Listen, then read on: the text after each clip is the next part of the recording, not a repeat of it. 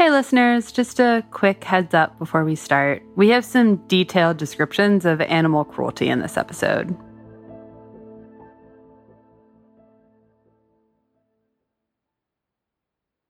Lori Marino is a neuroscientist who studies animal intelligence and animal welfare. She walked me through a troubling thought experiment. Picture a puppy and its mother. His mother, the dog, is in a crate where she literally cannot turn around. She gets all kinds of sores on her skin because she's on this hard substrate. And all of her puppies are able to reach her just enough to nurse, but not enough for her to show them affection. The puppy, if he's a male, he is castrated without any painkillers, or maybe his tail is cut off. And this dog would stay in that crate for his entire life. And we're not talking about a traveling crate that you put dogs in, you know, when you go on an airplane or travel somewhere. We're talking about an iron cage that the dog can only be in one position. This is a horrifying way to treat a dog. But how would you feel if I told you that this wasn't a dog at all? That's the thought experiment here.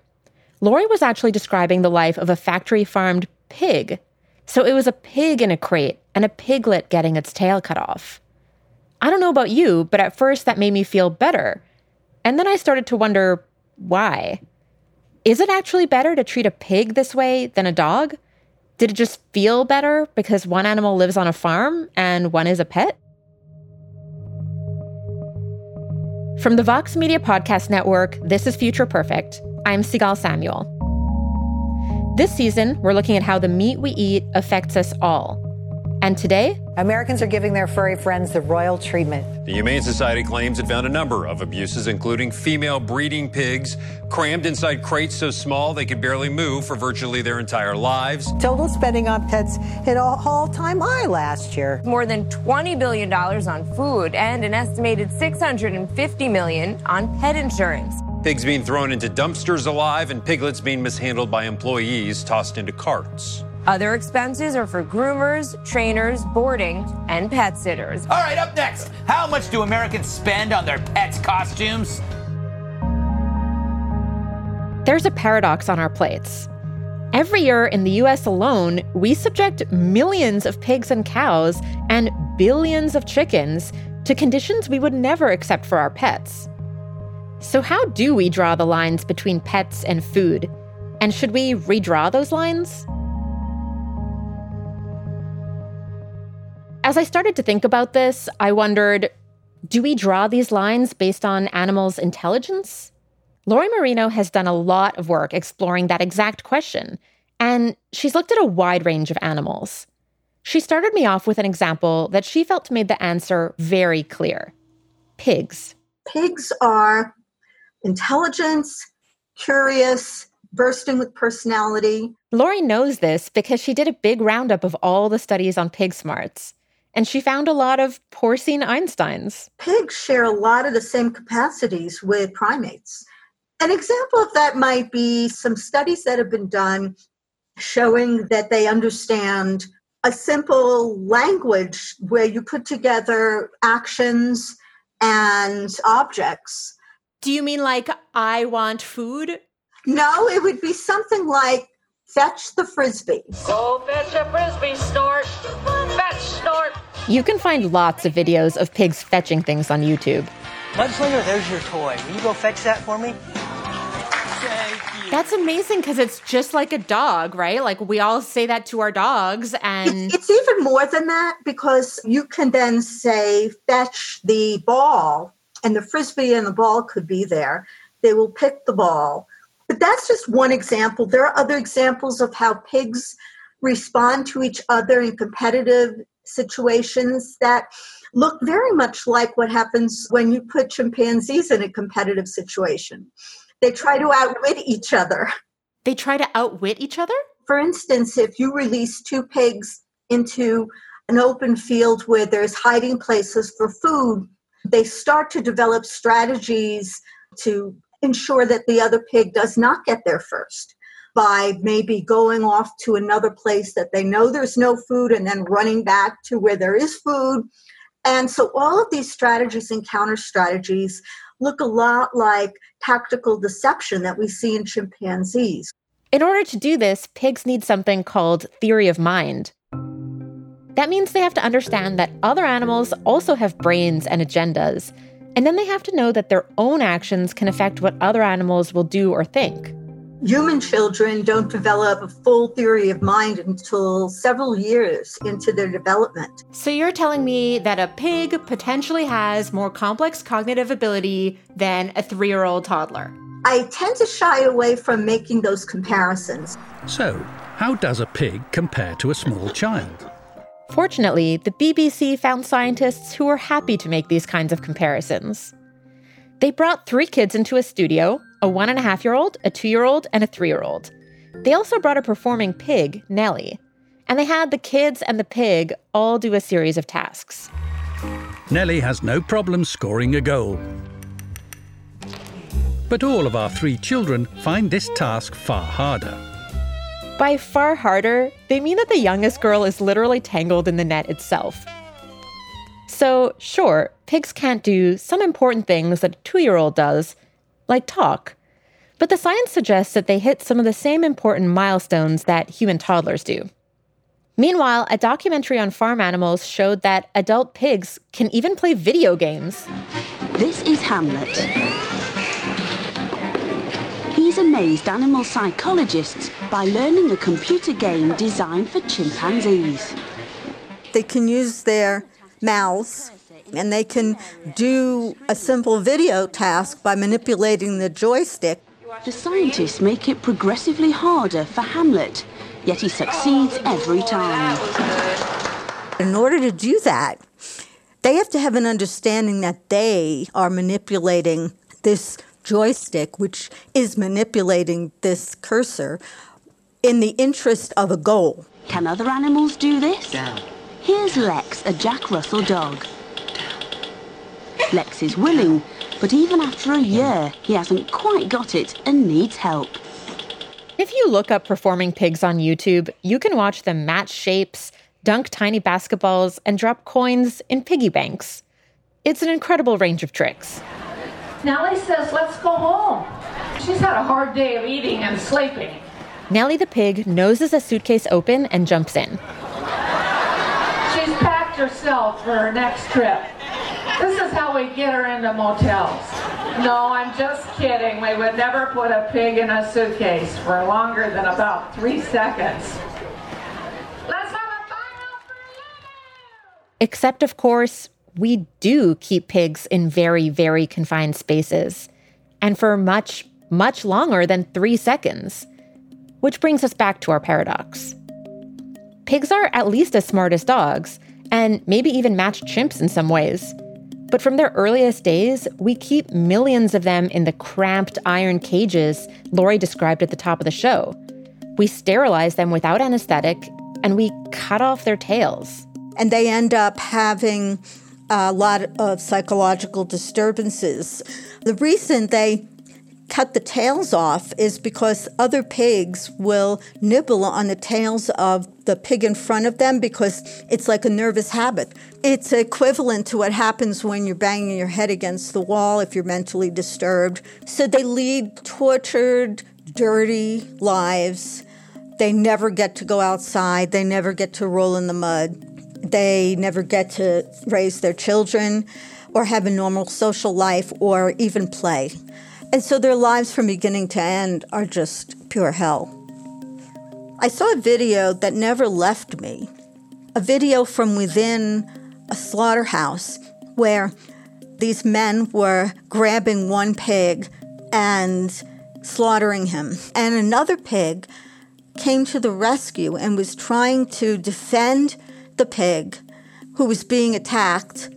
It showed how helpless these animals are in this circumstance, how much they understand the horror they're going through, and how much, as much as they try to fight back, they can't win. They're overpowered.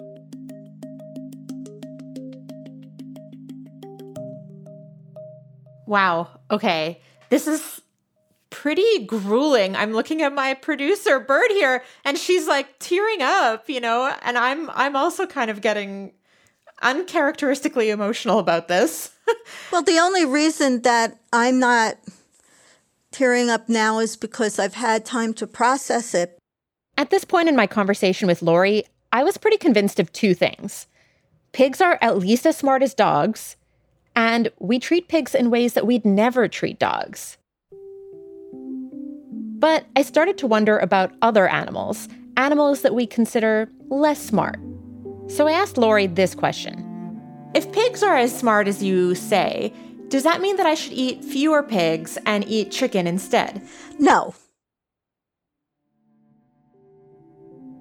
After the break, Lori's very emphatic answer explained.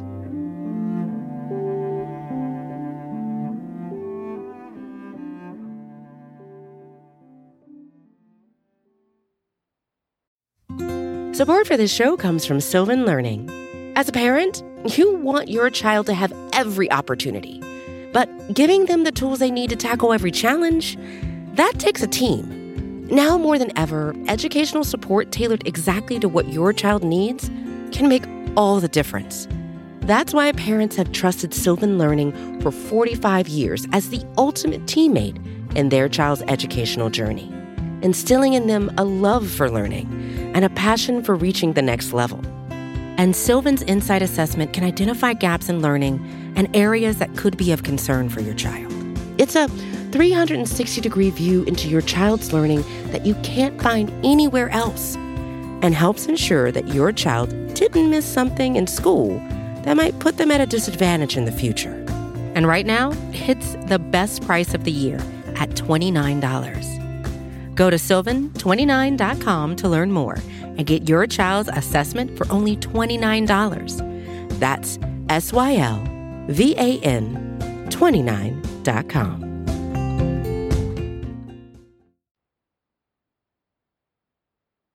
Welcome back. Our pop culture is literally full of stupid chickens. I think the documentarian Werner Herzog spells it out most explicitly. You have to do yourself a favor when you're out in the countryside and you see chicken. Try to look a chicken in the eye with great intensity. And the intensity of stupidity that is looking back at you is just amazing.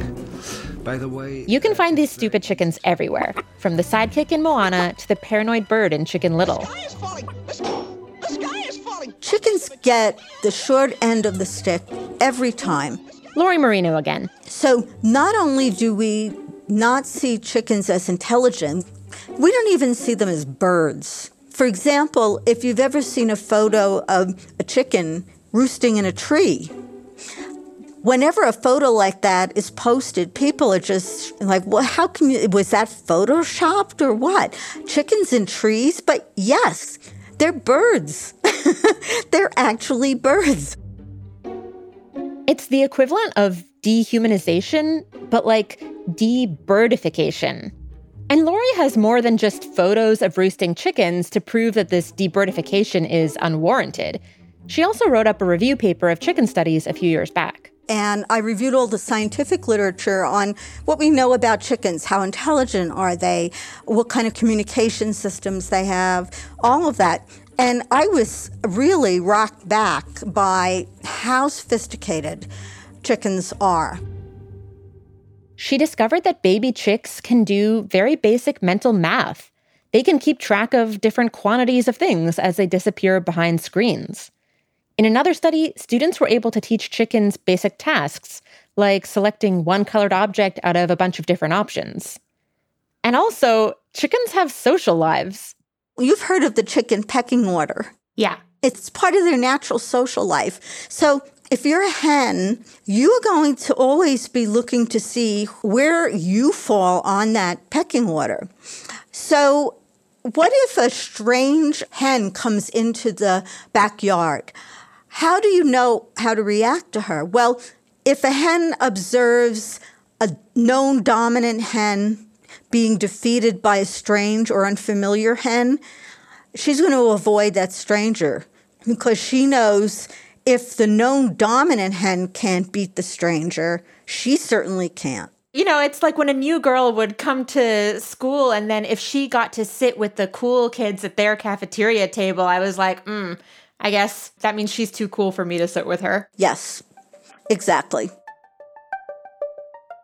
Lori also reviewed another study showing that mother hens show elevated stress levels when bad things happen to their chicks. So they even have a maternal instinct. Basically, there is somebody home. They're not just walking around blankly, pecking at the ground, looking for food. They are thinking through their lives. And that's that's the main take home from what we know about chickens. And yet, on factory farms, if you're a broiler chicken, you are going to be genetically manipulated to grow at a very fast pace, and your growth is going to outweigh the ability of your skeleton to hold up your body. So by the time you're just a few weeks old, you're lame. You can't stand up or walk anymore. If you're an egg laying hen, you might be kept in a cramped cage with several other hens, unable to move much. And they're always pecking at each other because of the incredible stress they're under. And so what they do is they take away their beaks. They debeak them. The beak is the way the chicken experiences the world. She uses her beak to explore the world, to feel the world. It has the most nerve endings. And when they cut off the beak, there's no painkiller. There's evidence that the pain continues for a long time after that. Is this like cutting off my hand? Yeah, it, it would be like cutting off your hand without any anesthesia or anything.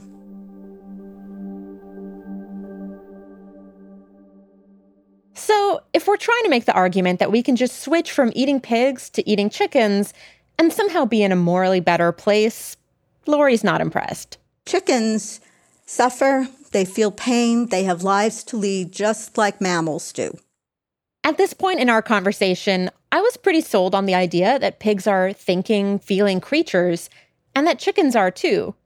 But that left me even more confused about the central question here. If chickens and pigs are so smart, why do we routinely treat them in ways that we would never treat a dog? It felt like even more of a paradox. Lori had several explanations. First, she told me it has to do with our own special brand of smarts. People can compartmentalize. We are able to do that so easily um, because we're smart, and that's that intelligence unfortunately allows us to develop defense mechanisms that provide a way for us to do things that we know are not right, but we do them anyway because it feels good. But it's not just that it feels good. It's also that from the time we're little kids, we're bombarded with constant messaging about meat and family and patriotism and manliness. Yeah, it's a it's a chicken carcass uh, in, inserted into a duck carcass. Yeah, yeah, yeah. Which is, is then In- shoved shoved inside a, a turkey. turkey carcass. and bacon strips and bacon strips and bacon strips. We have our traditional homemade meatballs recipe from grandmother. And bacon strips and bacon strips.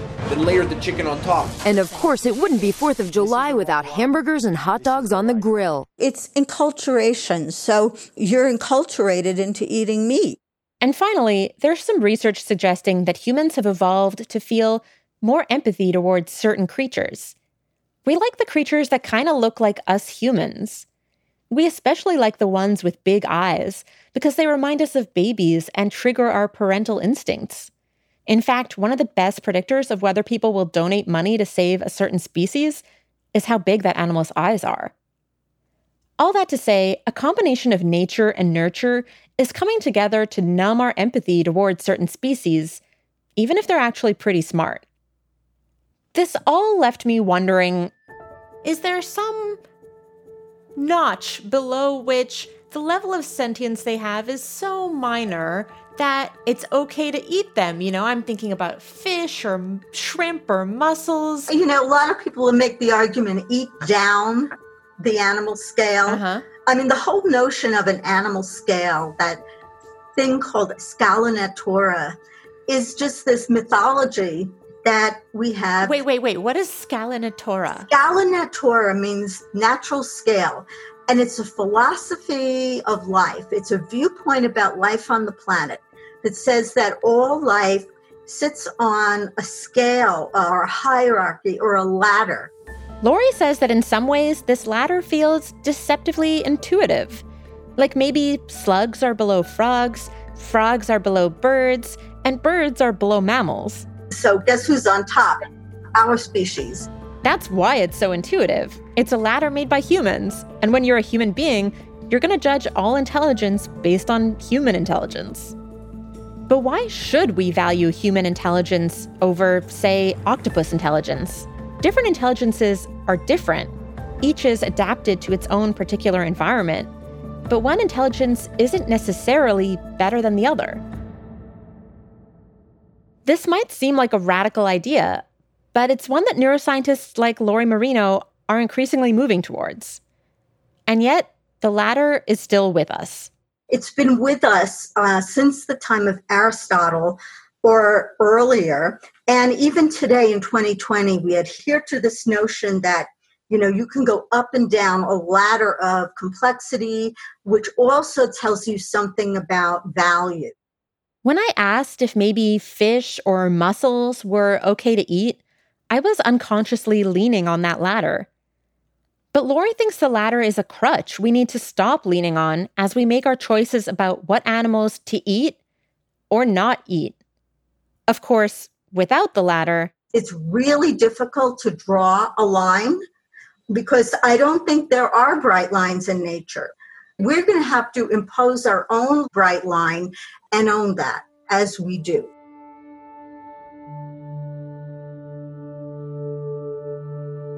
Maybe there is no morally objective way to distinguish between what's okay to eat and what isn't.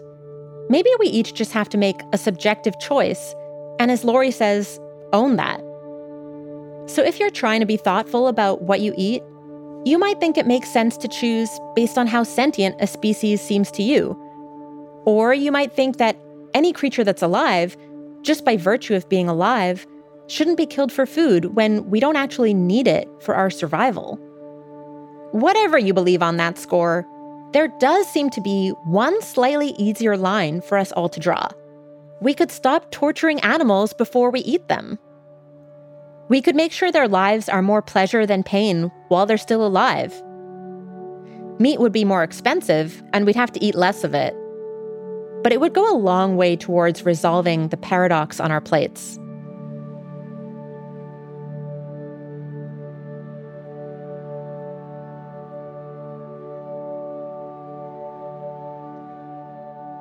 From 8 to 9, Wilbur planned to take a nap outdoors in the sun. It seemed fitting to pair our credits today with Charlotte's Web, the classic children's book, because it's kind of an example of how we might eat animals without torturing them. Wilbur the pig is destined to become Christmas dinner, but as you'll hear, his day to day schedule is pretty pleasant. From 9 to 11, he planned to dig a hole or trench and possibly find something good to eat buried in the dirt. From 11 to 12, Bird Pinkerton produced and co reported this episode, and Amy Drozdowska edited it. 12 o'clock, lunchtime. Middlings, warm water, apple parings. Jillian Weinberger is the senior producer of this show, and Jared Paul mixes it. Liliana Michelena fact checked this episode, and Will Reed read us selections from Charlotte's Web. Lunch would be over at 1. Liz Nelson is the executive producer for Vox Podcasts. Viveca Morris from the Yale Law Ethics and Animals program advised us on this episode. We had recording help from Srinivas Ramamurthy, and we're grateful to Lauren Katz and to Kate Daly. From 1 to 2, Wilbur planned to sleep. During his nap, Wilbur listened to the music in this episode APM, Chris Zabriskie, Poddington Bear. We also had a clip from a Compassion in World Farming documentary on animal intelligence. We'll link to that in the show notes. From 2 to 3, he planned to scratch itchy places by rubbing against the fence. This podcast is made possible thanks to support from animal charity evaluators. They research and promote the most effective ways to help animals. From 3 to 4, he planned to stand perfectly still and think of what it was to be alive.